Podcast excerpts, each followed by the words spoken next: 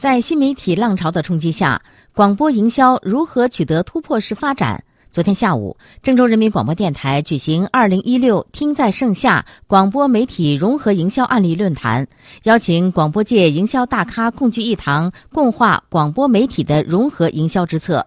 本届论坛上，蜻蜓河南和郑州经济广播、郑州音乐广播等相关负责人重点介绍各自融合营销的策划案例，展示创新营销的成果。郑州新闻广播副总监马如霄带来了精心准备的郑州榜样、中秋露营节。张明脱口秀等策划方案。目前呢，整体新闻广播的收听率在全省排名是第一位的，而且我们的新媒体微信刚刚获得了中国媒体影响力电台的全国第十七位，河南的第一位。我想这些成绩的取得都和我们这些年媒体融合是密不可分的。在过去，郑州都市广播一年上百场的策划方案，创造了一个又一个奇迹。郑州都市广播总监郭应威论坛上呢，九一二重点推出的我们的 DJ 看你的第四季主持人的真人秀。另外呢，还有我们九一二房车文化节，还会让融媒体进一步的体现。据了解，本次论坛也是检验郑州电台多个频率在产品上的创意是否精彩。